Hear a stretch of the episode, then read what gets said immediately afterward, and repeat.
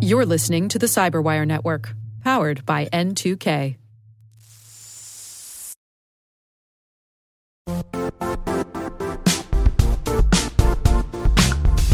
The IT world used to be simpler. You only had to secure and manage environments that you controlled. Then came new technologies and new ways to work. Now, employees, apps, and networks are everywhere. This means poor visibility, security gaps, and added risk. That's why Cloudflare created the first ever connectivity cloud. Visit cloudflare.com to protect your business everywhere you do business.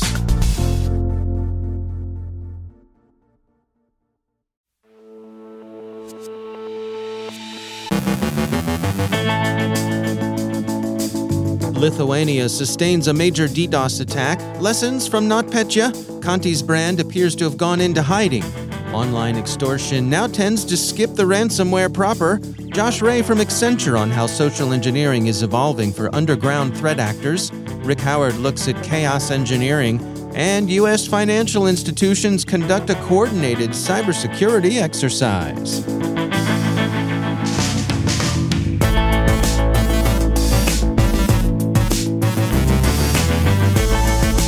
From the Cyberwire studios at Data Tribe, I'm Dave Bittner with your Cyberwire summary for Monday, June 27th, 2022.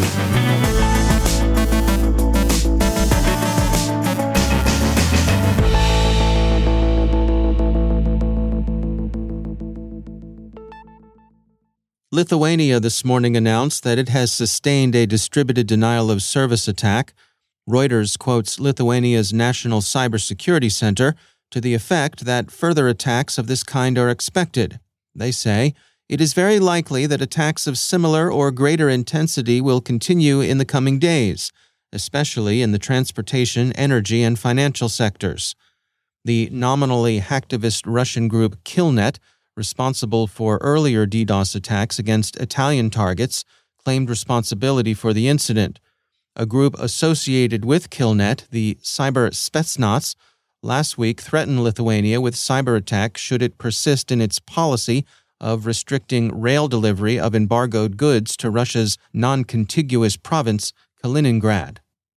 It's now been five years since the GRU hit Ukraine with NotPetya pseudo ransomware in a campaign that was marked by a degree of indifference to the damage done to other countries in the course of the attacks. It moves one to the conclusion that the international consequences of the malware weren't so much collateral damage as side benefit. CSO reviews some of the major lessons from NotPetya. The campaign showed that ransomware and wiper malware representing itself as ransomware could serve as an effective weapon, and the GRU was willing to use it as such. Adam Flatley, director of threat intelligence at Redacted, commented, It's interesting that the Russians are being a little more careful this time with their cyber attacks, but that's only constrained by their desire to be careful. The technology is still there for them to easily change the setting and let it loose if they wanted to. Computer Weekly looks at the results Anonymous has obtained so far in its Op Russia hacktivist campaign, and it finds that they've generally been more consequential than had been generally expected, although, of course, falling short of the devastation Anonymous customarily threatens. Your Anon News tweeted, The Anonymous Collective is officially in cyber war against the Russian government. That was hours after the Russian invasion of Ukraine. The scope and sweep of the attacks, mostly defacements, doxing, and DDoS, have been surprising, and potential targets of hacktivism elsewhere are considering how they might harden themselves against similar operations. Conti seems to have retired as a brand. Bleeping Computer reports that the gang shut down its data leak and negotiation sites last Wednesday, and they seem to have remained down, at least for the rest of the week. Observers read this as the retirement of the brand, not the retirement, still the reform, of the criminals behind it. Bleeping Computer writes Some of the ransomware gangs known to now include old Conti members include Hive, Avos Locker, Black Cat, Hello Kitty, and the recently revitalized Quantum operation. Other members have launched their own data extortion operations that do not encrypt data, such as Karakurt, Blackbyte, and the BazarCall Collective. The gang's ARMattack campaign last November and December, short but intense, retrospectively looks like the brand's last big hurrah, except, of course, for its public declaration of adherence to Moscow's cause in Russia's war against Ukraine. Group IB describes ARMattack as having hit some 40 organizations in the U.S. and elsewhere with noticeable effect. Assuming the Conti brand stays retired, the leading ransomware brand is now Lockbit 2.0. NCC Group's May ransomware report puts the leaderboard like this Lockbit 2.0, Black Basta, a rising criminal star, Hive, and the rump of a retiring Conti. Bleeping Computer reports that AhnLab has noticed a trend in Lockbit 2.0's attack technique. The approach is still through phishing, but the fishbait has changed. The typical Lockbit come on now consists of a bogus copyright infringement notice. To see the infringing material, the email says, the recipient should open an attached file, which carries the hook, the payload. It's not unique fishbait. The operators of both BazarLoader and Bumblebee have also used copyright infringement claims to induce their victims to bite. The Register briefly describes a trend currently observed in ransomware attacks. Increasingly, they're skipping the ransomware. That is, they're not bothering to encrypt the victim's files. Instead, they're relying on the threat of doxing, promising to release sensitive stolen data if the ransom isn't paid. So, the trend toward double extortion ransomware encrypting data to hold them hostage, but not before stealing it and then threatening to release it publicly, is now often skipping the encryption step. It used to be like kidnapping followed by blackmail. Now, more often than not, it's just blackmail. And finally, major U.S. financial institutions, motivated in part by the possibilities of cyber attack that Russia's war against Ukraine raises, and at the urging of the U.S. Department of Treasury, have recently conducted a coordinated exercise designed to help them refine their defenses and their plans for coping with a cyber attack. Bloomberg reports that the exercise included JP Morgan Chase, Bank of America, and Morgan Stanley. Bloomberg explains it ran through five hypothetical threat levels, ranging from minor assaults to a full scale onslaught on multiple banks and critical payment systems. The exercise is regarded as showing an unusual degree of cooperation and information sharing among competitors.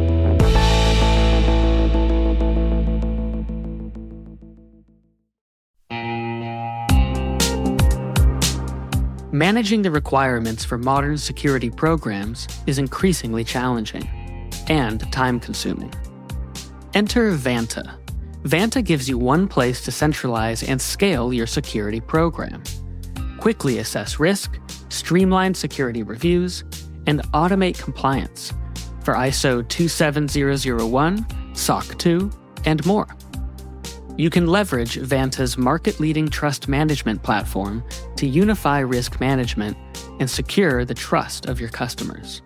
Plus, use Vanta AI to save time when completing security questionnaires.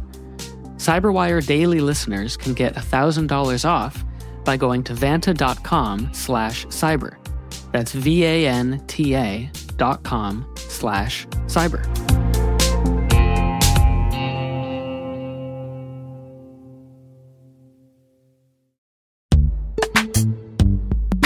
In the dynamic world of enterprise security, identity architects and IT leaders face a major challenge. Growth by repeated acquisitions multiplies the complexity of everything. Multiple IDPs, MFA providers, policy engines that all need to coexist. This can lead to fragmented user identities and policies that create security vulnerabilities and add access friction. Strata Identity solves this. Now you can decommission unneeded IDPs and consolidate the ones you'd like to keep without rewriting apps or disrupting users, engineers, and app owners. Plus, Strata's modular architecture makes it easy to integrate with any identity provider without manual maintenance and coding. Join the ranks of cybersecurity leaders using identity orchestration Visit strata.io slash cyberwire, share your top identity security priorities, and receive a pair of complimentary AirPods Pro. Offer valid for organizations with over 5,000 employees. Step into a new era of identity management at strata.io slash cyberwire.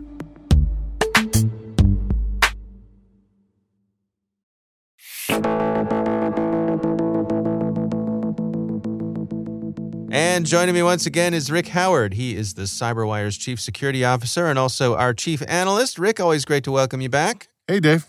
So I was reading the call sheets and rundowns for our discussion this morning, and I noticed that this week's CSO Perspectives episode is the end of season nine. Man, this year is going by fast. God, I know what you mean. I, and we covered a lot of ground this season, too. We did a little mm. InfoSec history, we covered the current state and future of software bill of materials. We did some identity stuff about single sign on and two factor authentication and software defined perimeter. And we talked about the current state of intelligence sharing today. And at the end, the, the last episode we did was a cyber sand table exercise for the colonial pipeline attacks of 2019. And oh my goodness, that's a lot of stuff. I think you should take the rest of the year off, Rick. I, okay, I will bring that up with my boss. so, what do you have uh, in store for us in your season finale here? So, have you ever heard of a resilience program called Chaos Monkey? Yes, yes, I have. That is uh, that is Netflix, right? Where they yeah. they sort of uh, it's exactly what it sounds like. They they randomly go in and like blow things up and and to test their resilience to make sure that their engineers have engineered in enough resilience so that basically no matter what happens customers won't notice that that things have happened. Am i on the right track there? Yeah you know and that's what i thought too until i did a deep dive here and but it turns out as with most things in cybersecurity it's a lot more nuanced than that hmm. Netflix and other big Silicon Valley companies like LinkedIn and Google and Microsoft and a bunch of others invented this thing called chaos engineering as an advanced resilience discipline designed to discover potential systemic weaknesses in their deployed architecture that they didn't hmm. know about before. So, okay. chaos engineering emerged because in the last 15 years, these organizations find themselves running gigantic systems of systems with thousands of dependencies that no human can keep track of in their heads. So, chaos engineering is a response to that situation where they can run carefully controlled experiments on production systems. I mean, they are blowing stuff up here, but they want to figure out uh, all the unknown areas of weakness that they haven't discovered before. So, hmm. in this last episode of CSO Perspectives of the season, we do a deep dive on chaos engineering to discuss how, for the right organization, it might be a useful tactic for your resilience strategy. I would like to see a book or an article or something about the times when chaos engineering went horribly wrong. Wouldn't you? and you, you know like they happen. They just don't talk oh, about them, right? No, no, they're probably you know traded in, in dark shadowed corners at, uh, at industry events. You know the, the folks who sure. know know, but the rest of us, it's too dark a secret to spread around. That's very well. Listen, true. Before I go, uh, what is the cybersecurity term that you're covering over on the Word Notes podcast this week? So, this week we're talking about identity and access management, or IAM for short. And, you know, Dave, I'm a little bit of a nerd and I like to throw a little pop culture references into the discussion, mostly to entertain myself. I'm, it's not for the audience, it's mostly for let's, me. Let's be clear, Rick. It's only to entertain yourself. But go on. so, but I got to tell you, this week I have outdone myself. I found mm. a way to connect my favorite Star Trek movie of all time, the 1982 movie The Wrath of Khan okay. directly to IAM. How great is that?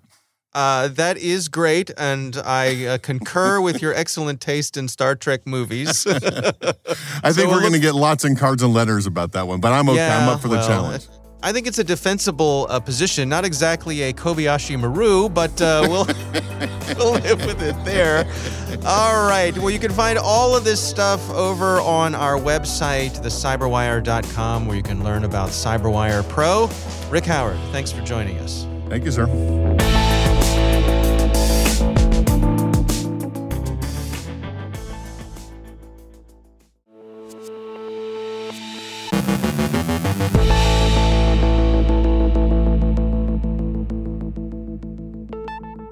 And joining me once again is Josh Ray. He is Managing Director and Global Cyber Defense Lead at Accenture Security. Josh, it's always great to have you back. Um, you know, I know you and your team spend a good amount of time tracking some of the threats that are going on in sort of that criminal underground. And I wanted to touch today, particularly on social engineering and some of the things that you all are seeing evolving there. Yeah, thanks, Dave, uh, again for having me back.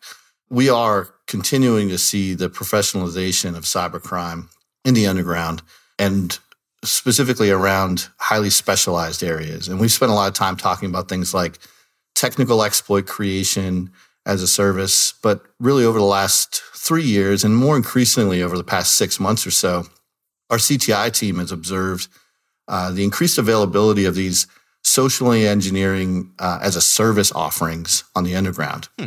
And this significantly magnifies threat actor capabilities uh, and really ensures that this threat actor uh, has maximum impact. And you know me, Dave, I'm normally pretty even keel when I hear about these types of shifts. Um, after you know being in the industry for a while, but you know after speaking to my team about this, I really believe that this change will not only significantly improve threat actor capabilities, but will be problematic for security pr- practitioners and net defenders. Hmm. Well, can you give us some specific examples here? I mean, you know, social engineering certainly isn't new. So, what's the approach that uh, has you concerned? Yeah, no, you're exactly right. Uh, and I think it speaks specifically kind of to the adversary tactics and what they're doing. So, threat actors, you know, are, are leveraging this service um, across the uh, skills gambit. And what we're seeing is that lower skilled actors, uh, this obviously provides them a new enhanced set of capabilities that they wouldn't otherwise have access to. And they're investing in this as well. So for the big groups like Icanti or Lapsus, they have dedicated department for this. And they don't just have one individual, they have a team with a dedicated lead that's really responsible just for social engineering. So they're very well organized around this particular piece. Hmm.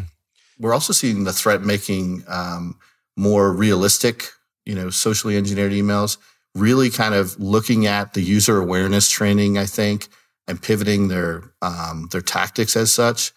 It's very well written, whether it's in English or French or German or Italian, because you used to be able to spot the broken English or something like that, and that was a dead giveaway. Right.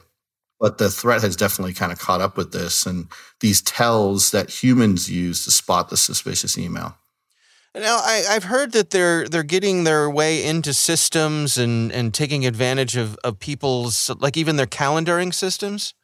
Yeah, no, this is actually fascinating and, and slightly uh, scary. I mean, and this speaks specifically to the timeliness of when they launch the attacks. So they they will buy access through one of the many darknet cookie markets. Uh, you know, say facilitating facilitating access to an Outlook uh, calendar and now they have this internal visibility. So, for instance, we've seen actors buy the credentials to an email account through these markets. And instead of just spoofing an email, they send the phishing email from an internal email address. This is, you know, social engineering from a genuine corporate account, which is a much more effective strategy coupled with the visibility component where you can send it when somebody's on PTO or getting ready to attend a conference or has a, you know, important business meeting come up. And you know, this has been one of the things that we've used to, you know, educate our user base. Uh, and we see the, that the threat is, you know, continuing to, you know, to pivot to counter these uh, user awareness trainings. Are they getting better with, you know, being able to to use the lingo of individual organizations, or have they upped their game there? Yeah, that's actually one of the most fascinating things, and it really complicates matters further. I mean, we've observed they've actually started to employ industry subject matter experts so that they can speak the jargon and understand the nuance of the business operations.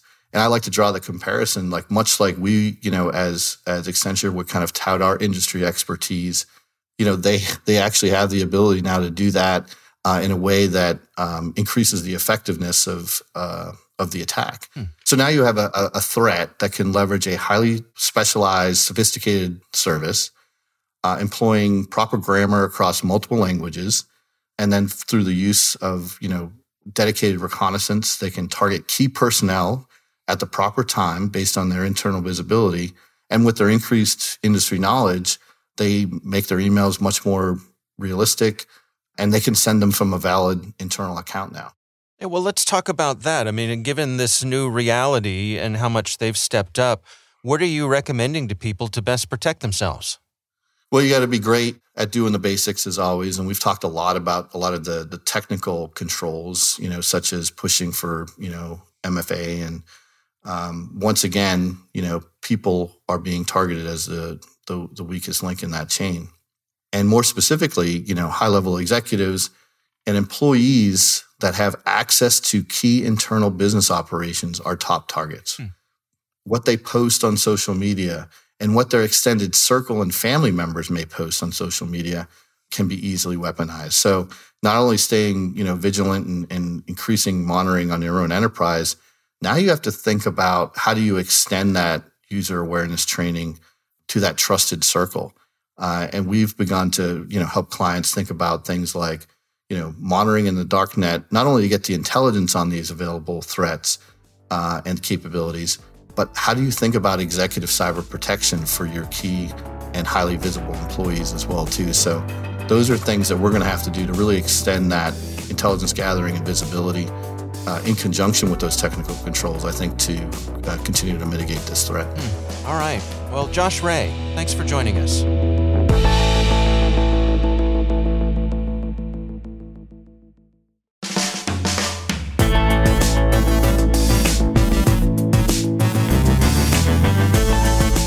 And that's the Cyberwire. For links to all of today's stories, check out our daily briefing at thecyberwire.com. Don't forget to check out the Grumpy Old Geeks podcast, where I contribute to a regular segment called Security. Ha! I join Jason and Brian on their show for a lively discussion of the latest security news every week. You can find Grumpy Old Geeks where all the fine podcasts are listed. The Cyberwire podcast is proudly produced in Maryland out of the startup studios of Data Tribe where they're co building the next generation of cybersecurity teams and technologies. Our amazing CyberWire team is Liz Irvin, Elliot Peltzman, Trey Hester, Brandon Karp, Eliana White, Puru Prakash, Justin Sabi, Rachel Gelfand, Tim Nodar, Joe Carrigan, Carole Theriault, Ben Yelin, Nick Veliky, Gina Johnson, Bennett Moe, Chris Russell, John Petrick, Jennifer Eiben, Rick Howard, Peter Kilpe, and I'm Dave Bittner. Thanks for listening. We'll see you back here tomorrow.